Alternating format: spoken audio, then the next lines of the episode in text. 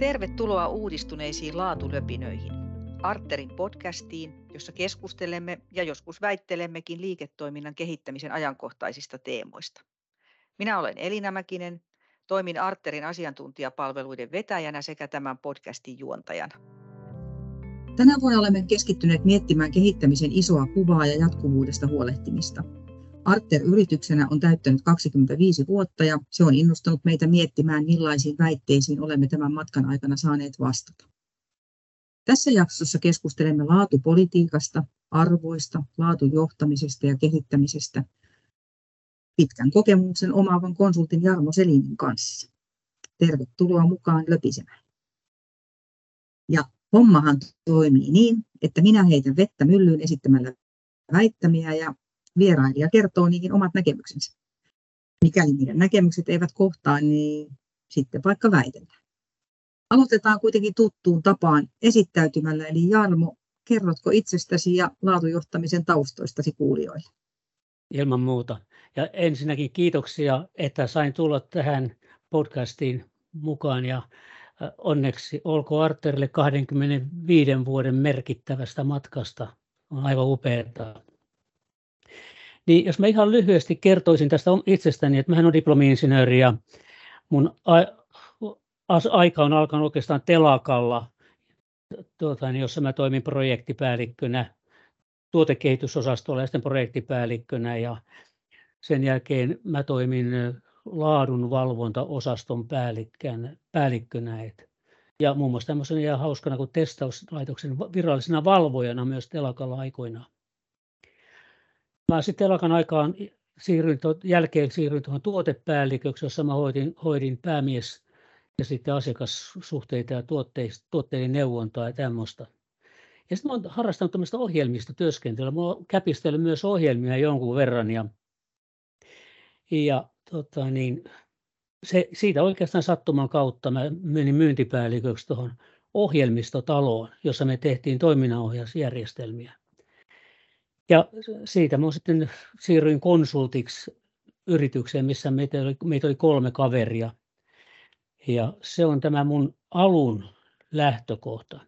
Mun päätoimiala on ollut tämän liike, yritysten liiketoiminnan kehittäminen. Siinä on strategioita ja näitä ja tämän, tämän tyyppisiä asioita ja muun muassa johtamista. Ja, ja mä tuossa telakalla olla aikana jo törmäsin tähän ensimmäiseen kertaan tuohon laatujärjestelmään ja mun mielestä se oli niin tavattoman yksinkertainen, että mä ajattelin, että en mä nyt tämmöisiä viitti alkaa tämmöisiä tota, selkeitä juttuja, vähän isompia pitäisi olla. Sitten mä huomasinkin, että kappas vain, että tässä onkin paljon semmoista kompurointia, jos mä käyttäisin tämmöistä nimitystä. Yksinkertainen asia tehdään monimutkaiseksi. Tuossa 1994 tuo kolme Big Three, eli kolme autoteollisuuden tota niin, teollisuudesta tuli kuuas 9000, niin mä olin itse asiassa se, joka toin sen Suomeen tämän kuuas 9000. Ja siitä se on lähtenyt sitten kehittymään eteenpäin. Ja sen lisäksi mä olen vetänyt tämmöisen Euromanagement-projektin täällä Suomessa. Siihen valittiin kymmenen yritystä, jossa käytiin EU kehittämään tämmöistä toiminnan arviointityökalua. Ja jostakin syystä se sitten vähän ehkä katos, kun hiipu pois. Se, mitä mä olen myös ollut, että mä olen ollut myös liin, liinissä mukana, että tämä liin ajatusmalli ja toimintojen sujuvuus ja irtaukset on ihan tuttuja mulle ja mä mielelläni sovellan niitä sitten myös tämmöiseen laatujärjestelmään. Että tämän tyyppistä taustaa. Ja voisi sanoa, että mä olen ehkä toista sataa erilaista laatujärjestelmää tai toimintajärjestelmää, miten haluaa käyttää nimitystä, tämmöistä integroitua järjestelmää tehnyt Suomessa. Osa niistä on sertifioituja ja osa ei ole. Ja siinä oikeastaan tämä koko kirjo, laatu, ympäristö, työterveys ja turvallisuus, elintarvikepuolta, hitsaus, hitsausjärjestelmiä ja niin edelleen. Oikeastaan laidasta laitaan ympäristöjärjestelmiä. Ja mun konsultoinnin rinnalla on toiminut myös se, että mä olen ollut sertifiointiauditoija parikymmentä vuotta, joka on antanut tavattoman hienon näkökulman siihen, siihen vaatimuksiin, mitä standardit asettaa. Ja mä olen pääarviona toiminut ISO 9000 laatujärjestelmissä ja ISO 14000 yksi ympäristöjärjestelmä standardin sertifioineissa. Vaikka tämä on aina tämä sertifiointi ollut tavattoman pieni mun tekemisestä, ehkä 5 prosenttia, 10 prosenttia. Ne on kuitenkin ollut yrityksen toiminnan kehittämistä, missä mä olen lähtenyt viemään. Ja mulla on aina ollut taustalla se, että yksinkertaistamisen taito on suurta nerokkuutta. Ja mä toivon, että mä pääsisin edes lähelle sitä suurta nerokkuutta, eli yksinkertaistaa näitä asioita. Mutta maailma on niin monimutkainen, niin tässä on mukava kulkea ja vihellä yksinkertaisin eläin. Mutta tämä on ihan mahtavaa, koska se on se syy myöskin, miksi oot tässä, kun me jostain kumman syystä ei oltu aikaisemmin törmätty, mutta sitten kun törmättiin, niin se, että sulla on todella pitkä kokemus laadunhallinnasta eri toimialoilta ja, ja vaikka se saattaa kuulostaa vähän niin kuin meidän tyyppisien toimijoiden niin kuin osalta semmoiselta, että no mitä ne nyt aina listaa kaikkea ja pullistelee, että mitä ne kaikkea on tehnyt. Mutta kun tämä on toisaalta myöskin sellaista työtä, jossa ne pätevyydet merkkaa niin paljon, niin sekin on aina tavallaan sitten kuulijallekin, että hei, että, että mitä kaikkia standardeja löytyy takataskusta, mitä menetelmiä löytyy takataskusta, mitä kaikkea on niin käytännössä tehnyt. Ja sä oot tehnyt vielä julkaisujakin ja sitten tosiaan tällä hetkellä johdat omaa konsulttiyritystä Selin Consulting Oytä ja teet asiakkaille liiketoiminnan kehittämisprojekteja, joissa sitten nämä laatu, turvallisuus, ympäristöjohtaminen. Mutta yksi erityinen syy, miksi kutsuin sut kanssani laadusta keskustelemaan, on se, että sä oot tehnyt projekteja myöskin siis tämä telakkahomma nyt on ihan oma maailmansa kanssa, siellä on niin Joo. paljon ja eri toimialoja, mutta myöskin projekteja elintarvikealan ja autoalan laatustandardeihin liittyen. Ja niitähän tunnetusti meidän alalla pidetään niin kuin tosi vaativina ja yksityiskohtaisina. Ja, ja tota, se oli yksi syy, että mä ajattelin, että, että nyt kun mä saan napattua semmoisen henkilön, joka käytännössä on tehnyt myöskin niitä, niin ilman muuta podcastiin vieraaksi. Että tosi iloinen olen, että olet tänään täällä mun haastateltavana. Hienoa. mennäänkö kuule näihin väittämiin? No niin. No niin, nyt jännittää vähän. Tota, ensimmäinen väittämä on ihan näinkin radikaali, että laatu on epämääräinen käsite. Hmm. Mä tykkään tästä väittämästä, koska se pitää paikkansa jollakin tavalla. Äh, jos puhutaan tuommoista asioista, me voidaan esittää ne väljänä, eli pörhökielellä tai täsmäkielellä, Pörhökieli on semmoista epämääräistä, joka tarkoittaa kaikenlaisia asioita. Me voidaan olla siitä samaa mieltä. Täsmäkieli onkin sitten täsmällistä. Mä annan esimerkin. Jos mä sanon, että voitko saada tämän valmiiksi mahdollisimman pian, tähän tavattoman epämääräinen. Mutta jos mä sanon, että saako tämä valmiiksi huomenna kello 10 mennessä, mä tarvitsen. Nyt se on täsmäkieltä. Ja me, meillä on tärkeää, että meillä on pörhökieltä, mutta tärkeämpää vielä on se, että me saadaan tiputettua chunk down tähän täsmäkieleen. Ja laatu on valitettavasti pörhökieltä. Ja monet sitten määrittelee laatua jollakin tavalla. Mä voin kertoa, mitä mä ymmärrän laadulla. Laatu on kaksiosainen. Siinä on tuotelaatu, joka tarkoittaa, että tuote teknisesti täyttää sille asetetut vaatimukset. Ja toinen on toiminnan laatu. Eli mikä on se toiminta, ne prosessit, joilla me saadaan tämä tuotelaatu kuntoon. Tuotelaatu voi olla väärä huonossakin tai hyvässäkin kunnossa. Toiminnan laatu voi olla aivan sekaisin. Eli hirveällä sähläämisellä me tehdään yrityksessä palveluja asiakkaille ja tuotteita ja, ja se on erittäin kannattamatonta. Mutta kun meillä on toiminnan laatu kunnossa, pitkällä tähtäimellä tuotteen laatu tulee automaattisesti kuntoon. Ja kun me puhutaan johtamisesta, se on nimenomaan toiminnan laadun johtamista. Eli me johdetaan toimintoja. Me suunnitellaan toiminnat, toteutetaan niitä, johdetaan. Ja kun ympäristö muuttuu, me ollaan, osataan muuttaa meidän toimintamalleja vastaamaan uusia haasteita. No ihana tämä sun pörrökieli koska tota, mähän käytän semmoista käsitettä kuin kärpäslätkä.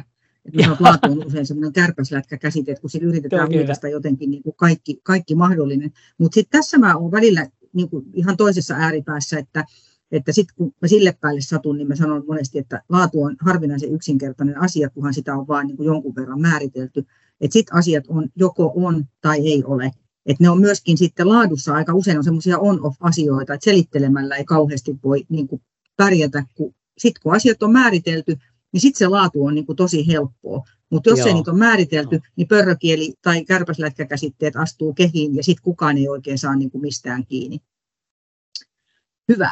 mennään eteenpäin. Sitten me tullaan oikein tämmöiseen niin kuin herkkuun, koska tota, ää, mä paljastan jo kuulijoille, että tässä me oltiin niin kuin yhtä mieltä, kun me löydettiin tämä, tämä tota, asia. Ja se, että laadussahan ei tapahdu virheitä, mutta nyt me väitetään, että laatupolitiikka sanana on väärä käännös quality policysta, niin miten sä Jarmo tämän kuulijoille tota, selittäisit, että eihän tällaista ole voinut isostandardin käännöksessä tapahtua, että on tullut niin väärä mm. käännös? No näin voi sanoa, että kaikki on mahdollista ja en mä tiedä mikä on väärin ja mikä on oikein. Tämä on jonkun näkemys. Mutta jos asia tarkastelee ihan oikeasti tämän standardin näkökulmasta, siellä puhutaan quality policysta. Ja jos katsoo sanakirjasta, mitä tarkoittaa policy, se tarkoittaa perusperiaatteita, toiminnan perusperiaatteita. Ja nyt tämä on käännetty suoraan, quality policy on käännetty laatupolitiikka. Nyt tulee mieleen, että tässä on joku yritystoiminnan politiikka, mikä politiikka ei välttämättä ole huono, mutta en mä tiedä, miten se liittyy ihan oikeasti järkevään yritystoimintaan. Ja jos mä käännän laatupolitiikan englanniksi, se on quality politics. Ja, ja nyt tuleekin toisenlainen juttu tästä, että mikä tämä ihan oikeasti on tämä laatupolitiikka. Ja me ollaan tehty niin, että me ollaan lopetettu jo vuosikausia yrityksessä puhumasta laatupolitiikasta. Me puhutaan tämmöistä perusarvoista.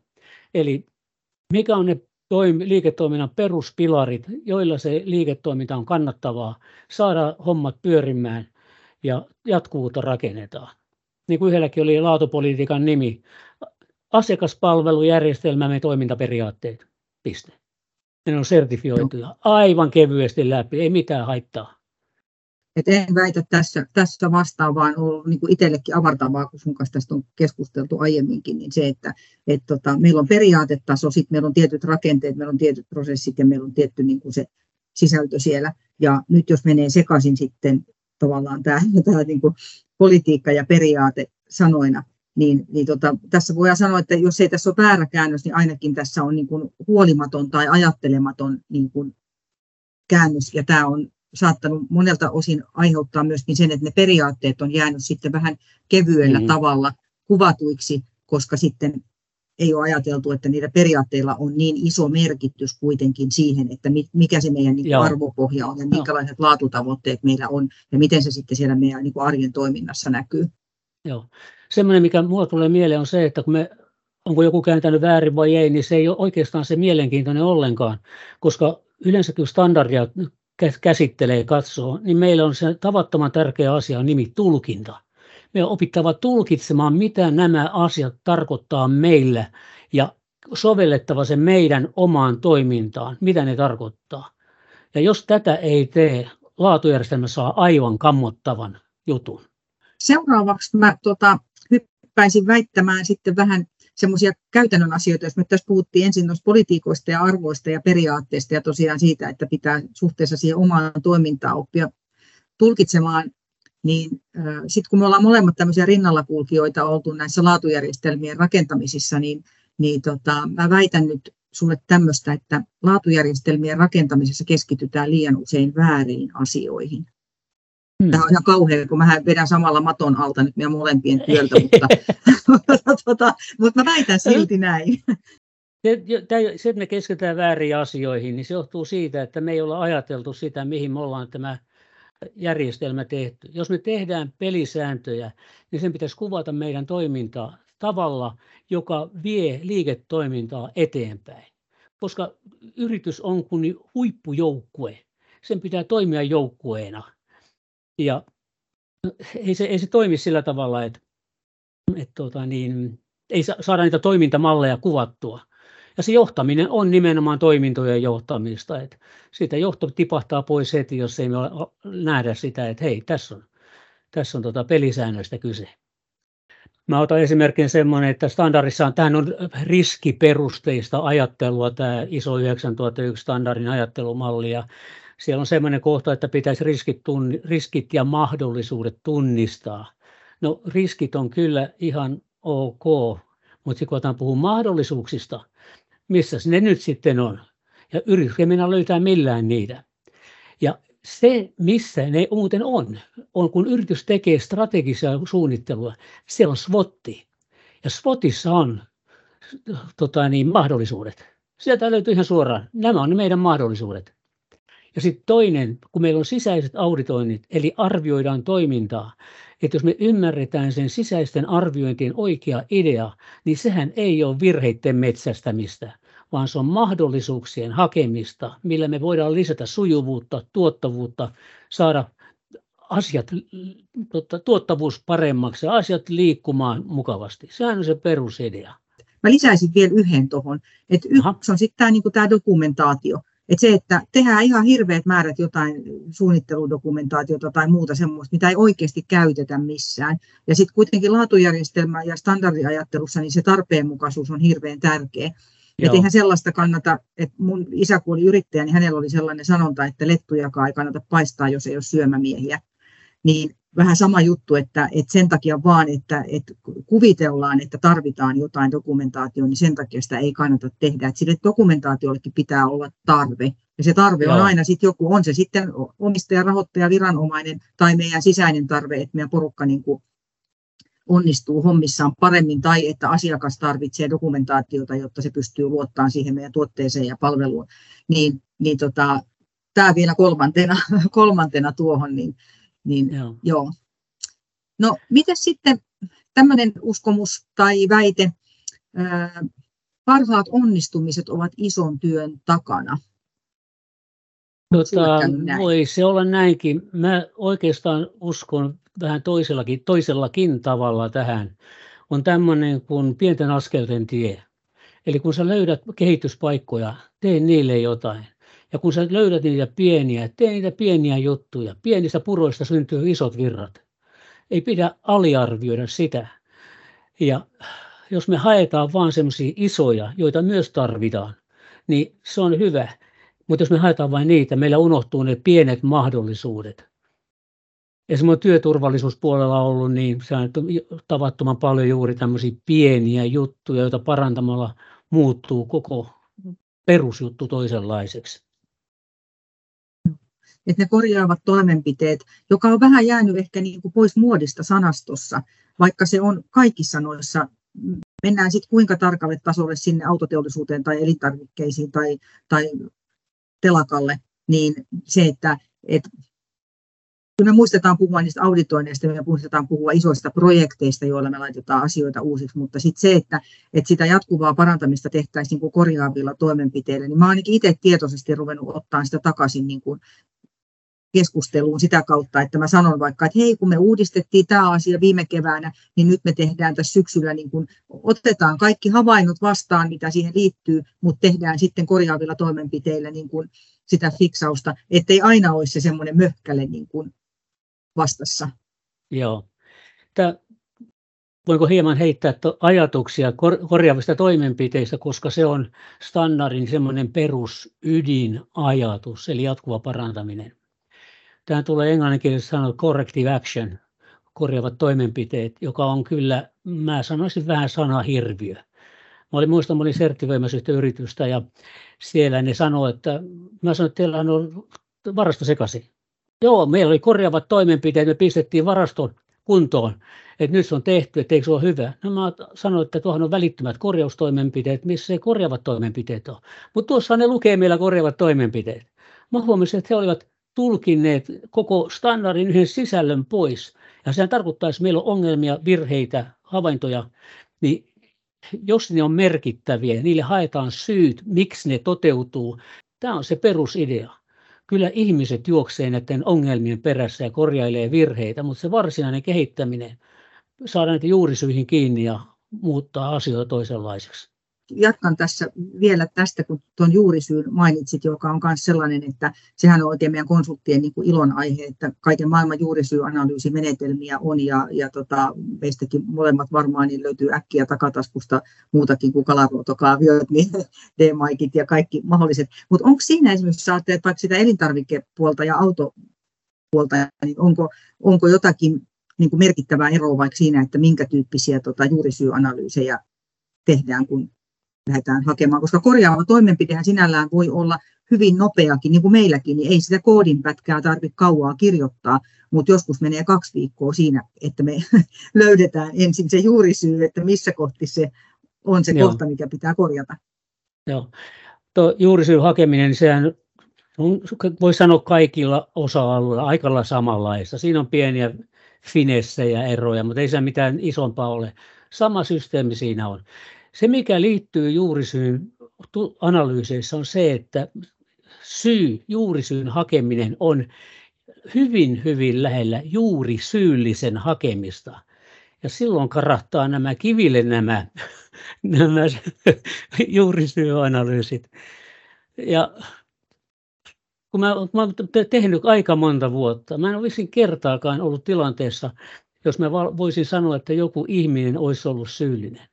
Joka kerta, kun pikkusen kaivaa asiaa, niin siellä on se ihmisen työn tekemisen edellytys on aika vaatimaton. Hän joutuu väkisinkin tekemään vaikeissa olosuhteissa.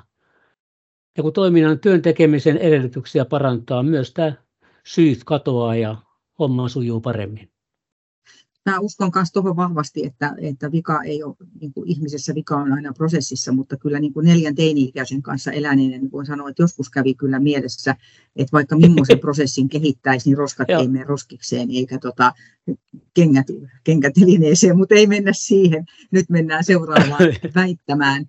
Tota, muutama sana dokumentaatiosta. Mä tuossa äsken vähän viittasin siihen, mutta minulla on tämmöinen väite, että, että dokumentaatiota harvoin, jos koskaan, on liikaa. Mm. Tota, jos mä pikkusen pohjustan sitä, me ihmiset ollaan erilaisia.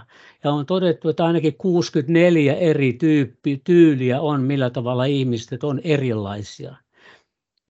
Yksi on semmoinen erilaisuus, että jotkut tarvitsee ohjeita, jotkut ei kestä ohjeita. Toisen ääripää on, ei tarvitse mitään ohjeita, mennään katso tuosta vain intuitiolla. Ja nämä on ääripäät, jolla me tullaan siihen, että mikä sillä keskivaiheella on. Eli me tarvitaan ohjeistuksia ja samalla meidän pitää antaa tilaa ihmisen luovuudelle. Tämä prosessiajatus on sellainen, että tänä päivänä puhutaan lineaarisista prosesseista monta kertaa. Eli on vaiheista, toimintovaiheista peräperän jälkeen, kun ne pistetään, syntyy prosessi. Tämä on lineaarinen prosessi. Ja nyt meillä on kuitenkin tämmöinen systeeminen prosessi, joka tarkoittaa sitä, että kun sulla on toiminta, niin se on linkissä muiden toimintojen kanssa. Että jos sä muutat yhtä toimintaa, niin se vaikuttaa kaikkiin muihin. Ja esimerkiksi yrityksessä on äärimmäisen tärkeä systeeminen rakenne, sen timantti. Ja se on kvartetti nimeltä. Se muodostuu myynti, osto, tuotekehitys ja suunnittelu sekä tuotannon suunnittelu. Jotkut ajattelee, missä se on tuotanto. Kyllä se on siinä, koska tuotannon suunnittelu on ikkuna tuotantoon. Ja tämä kvartetti tarkoittaa, että näiden neljän pitää toimia yhteen. Myynti, osto, tuotekehitys ja tuotannon suunnittelu. Tässä on se pelikenttä. Näiden pitää pelata huippujoukkueen tavoin. Ja nyt jos me lähdetään siitä, että joku näistä toiminnoista kvartetin soittajista on tärkein, esimerkiksi myynti, niin kuin monta kertaa on, niin syvälle kun kumarretaan myyntiin, niin valitettavasti jostakin päin se, päin se takapuoli työntää. Ja se on valitettavasti nämä kolme muuta. Ja siitä se syntyy tämä ongelma, kun joukkue pitää pelata yhteen. Mä myönnän, että tämä oli kauhean niin kuin, tavallaan vähän kierrokin niin kuin väittämänä. Mutta kun tämä tulee niin usein, tämä tulee tosi äkkiä, kun ruvetaan rakentamaan, niin se just tämä kvartetin jäsenet rupeaa jokainen laulamaan niin kuin omasta näkökulmastaan. Joo. Ja yksi tarvii yhtä ja toinen tarvii toista ja kolmannen Joo. mielestä kaikkea on liikaa. Ja neljäs sanoi, että en mä pysty tekemään mitään, kun ei ole tarpeeksi dokumentaatiota tai ohjeistusta. Joo. Niin tämä ei ole mikään sellainen niin kuin yksinkertainen ja helppo asia. Ja sen takia me tarvitaan sitä koneistoa, niin kuin johtamisjärjestelmän koneistoa myöskin siitä, että me nähdään, Joo. että mitkä, mikä on tarpeellista. Sitten me nähdään myöskin se jatkuvuuden kannalta, että mitä dokumentaatiota me tarvitaan. Ja toi on kyllä sellainen kohta, missä mä niin ajattelen, että siinä kannattaa käyttää niin kuin siihen, siihen arviointiinkin aikaa ja ei koskaan saisi tehdä sisäisiä auditointeja niin, että ei myöskin niin kuin heräteltäisi sitä kysymyksiä, että onko meillä riittävää dokumentaatiota tai onko meillä liikaa dokumentaatiota, kun herkästi se usko kuitenkin tulee siihen, että, että kun vaan on paljon dokumentaatio, niin sitten se laatu on niin kuin kunnossa. Mutta kun kumpikaan ääripää ei ole tuossa hyvä. Ja sitten jos se niin. palvelee niin kuin vain sitä yhtä kvartetin jäsentä, niin sitten se tosiaan se laatu pyllistää niille muille, kun, kun tota, se dokumentti. Että kiero väittämä, mutta ajattelin, että, että tota, sun kanssa pystyy näinkin kierroa väittämään käymään läpi. Yksi sellainen pieni jatko, jatko tuohon, että jos me ajatellaan lineaarista prosessia, sen johtaminenhan on hyvin pitkälle sitä, että tehdään lisää ohjeistuksia. Se on sen eräänlainen toimintamalli. Systeemisen mallin ei toimikaan näin se vaatii ohjeita, mutta se vaatii ohjeen ja vapautta. Sovitaan jotain vapautta, että siihen tulee se luovuus mukaan, se dynaaminen liiku, liikkuminen, ja sitä pitäisi osata johtaa. Ja sitten to, toinen, mikä on aivan ratkaisevaa, on näiden kvartetin välillä sisäinen tiedonkulku. Ja se valitettavasti vuotaa aika pahasti. Ja nyt katon vielä, yritykset tekee niin, että isot organismit ulkoistaa myynnin tulosvastuulliseksi yksiköksi. Se voi kuvatella, että siitä vaan kvartetti lähtee soittelemaan yksi osa omia, omia tota, laulujaan, että miten ne saa sopimaan yhteen sen muun osan kanssa. Mm. Sitten tarvitaan aika paljon järjestelmää ja dokumentaatio ja muuta, että se, se tieto kulkisi, jos siinä ei ole niin kuin muuten. Seiska-väite on semmoinen, että tämä on ihan mun väite, että tämä ei ole nyt tällainen, kun mä tuossa alussa sanoin, että matkan varrella kaikenlaista väiteltyä ja sitten niitä jouduttu niin kuin selvittämään, mutta useimminhan mä kuulen tämän niin kuin toisinpäin niin nyt mä halusin itse väittää näin. Että laatujärjestelmät ja niiden hallinta on muuttunut vuosikymmenien aikana todella paljon. Hmm. Mä haluan väittää näin ja mä haluan uskoa näin, mutta miten sulla on vielä pidempi kokemus kuin mulla, niin tota, ää, miten, miten näet tämän?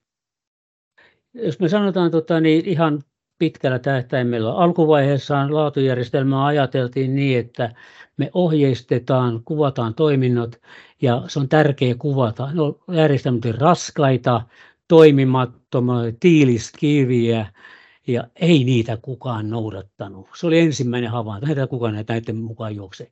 Eikä ihmiset muutenkaan toimi niin, että ne juoksee ohjeet kädessä, kun ne tekee arkipäivittäistä työtään tänä päivänä tässä on tultu semmoiseen fiksuuntuminen tapahtunut, että kun me ajatellaan toimintaa, niin me kevennetään paljon sitä. Me katsotaan, mitkä toiminnassa on niitä oleellisia tekijöitä ja kuvataan ne oleelliset tekijät. Ja niitä ei tarvitse olla kuin kolmesta viiteen kappaletta jossakin toiminnassa. Se riittää. Ja silloin järjestelmä alkaa vuotaa, kun sen tekee, mutta se ei haittaa, koska silloin kun tulee sisäiset arvioinnit, nämä vuotopaikat löytyy heti ja silloin me tilkitään ne paikat, jotka vuotaa. Liian raskasta on vaikeaa keventää. Liian kevyttä on aivan helppoa va- tiivistää. Mä olen niin, niin vahvasti sitä mieltä, että sellaiset, joilla on huonoja kokemuksia jostain aikaisemmasta, niin kannattaa niin kuin tässä hetkessä tarttua asioihin ja tehdä niille jotain, koska se järkevyys ja tarkoituksenmukaisuus tällä hetkellä on niin kuin, äh, hirmu paljon vahvemmin niin kuin läsnä, samoin kuin se semmoinen, että pitää olla joustoa niissä, niissä tekemisissä ja että me ei saada tehdä niin kuin ähkyä itsellemme jostakin, koska sitten samaan aikaan kuitenkin niin kuin toimintaympäristössä vaatimukset on kasvanut. Kaikissa osa-alueissa niin sidosryhmävaatimukset on kasvanut, viranomaisvaatimukset on kasvanut, lainsäädäntö Joo. on mennyt monessa kohti eteenpäin. Niin sillä, että miten se järjestelmä on sitten rakennettu, niin sillä on tosi iso merkitys siihen, että me onnistutaan niin kuin joka suunnasta.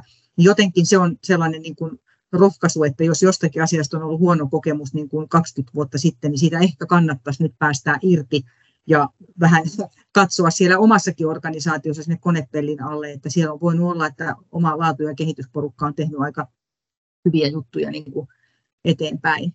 Mutta Joo. miten ne niitä hyviä juttuja sitten on tehnyt, niin ää, sitten on tällainen yksi väite, jonka olen myös kuullut näistä kehittämistahojen suusta, että vain virheitä tekemällä oppii erinomaiseksi. Mitä sä oot tästä mieltä?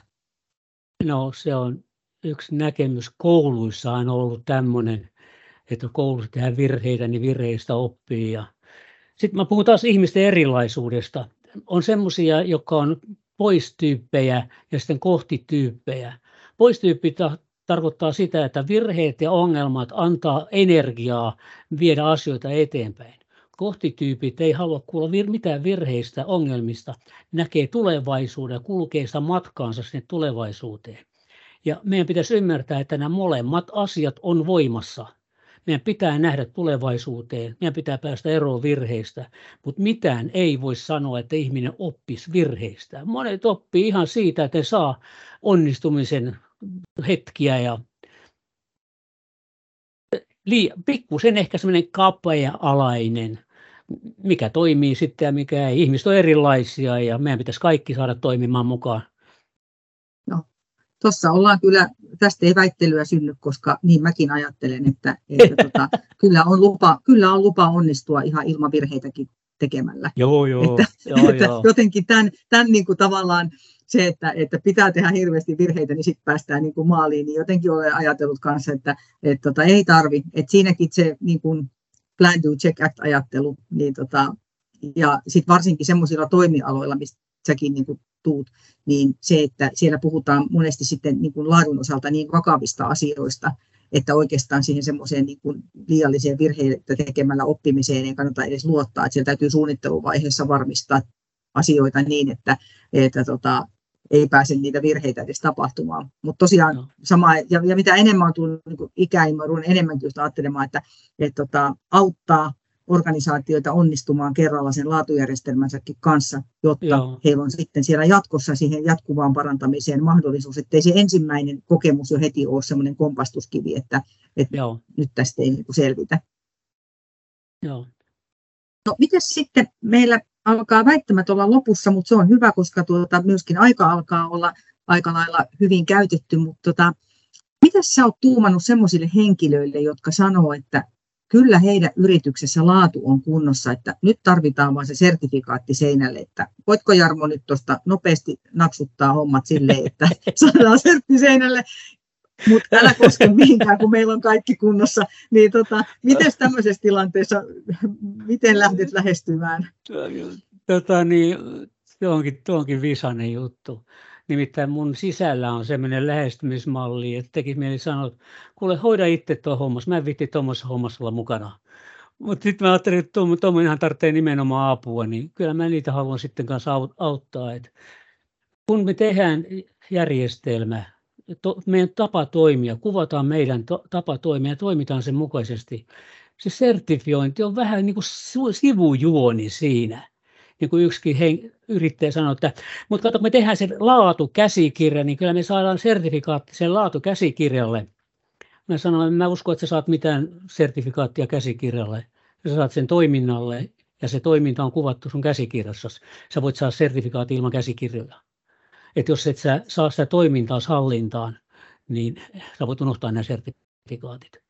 Ja jos sertifikaatti on se valitettavasti se ainoa tavoite tai tavoite, niin yritys jähmettyy paikalle, se ei enää kehity ja sertifioija ilkeä poliisi tulee sisään katsomaan, toimitaanko niin kuin vaatimusten mukaisesti ei toimi, toimita, niin ajattelee, että nyt se sertifio on niin kuin terrier, se repii sertifikaatin seinältä ja nolaa meidät. Et.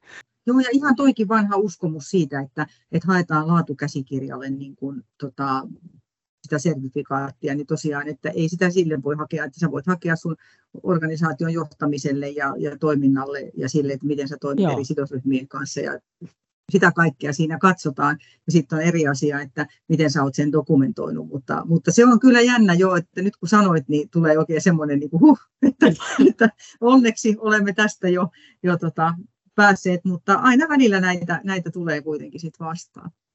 Kiitos Jarmo. Tämä on ollut taas niin, miten se nyt sanoisi, isoja asioita kerittiin käydä suht nopsasti läpi ja toi laatupolitiikka ja arvot oivalluksena kaiken kaikkiaan ja se, että, että kyllähän se, niin kuin, jos ne yrityksen arvot ei näy siellä, siellä tota, myöskin niin kuin laatujärjestelmässä, niin silloin kyllä siitä uupuu jotain tosi paljon.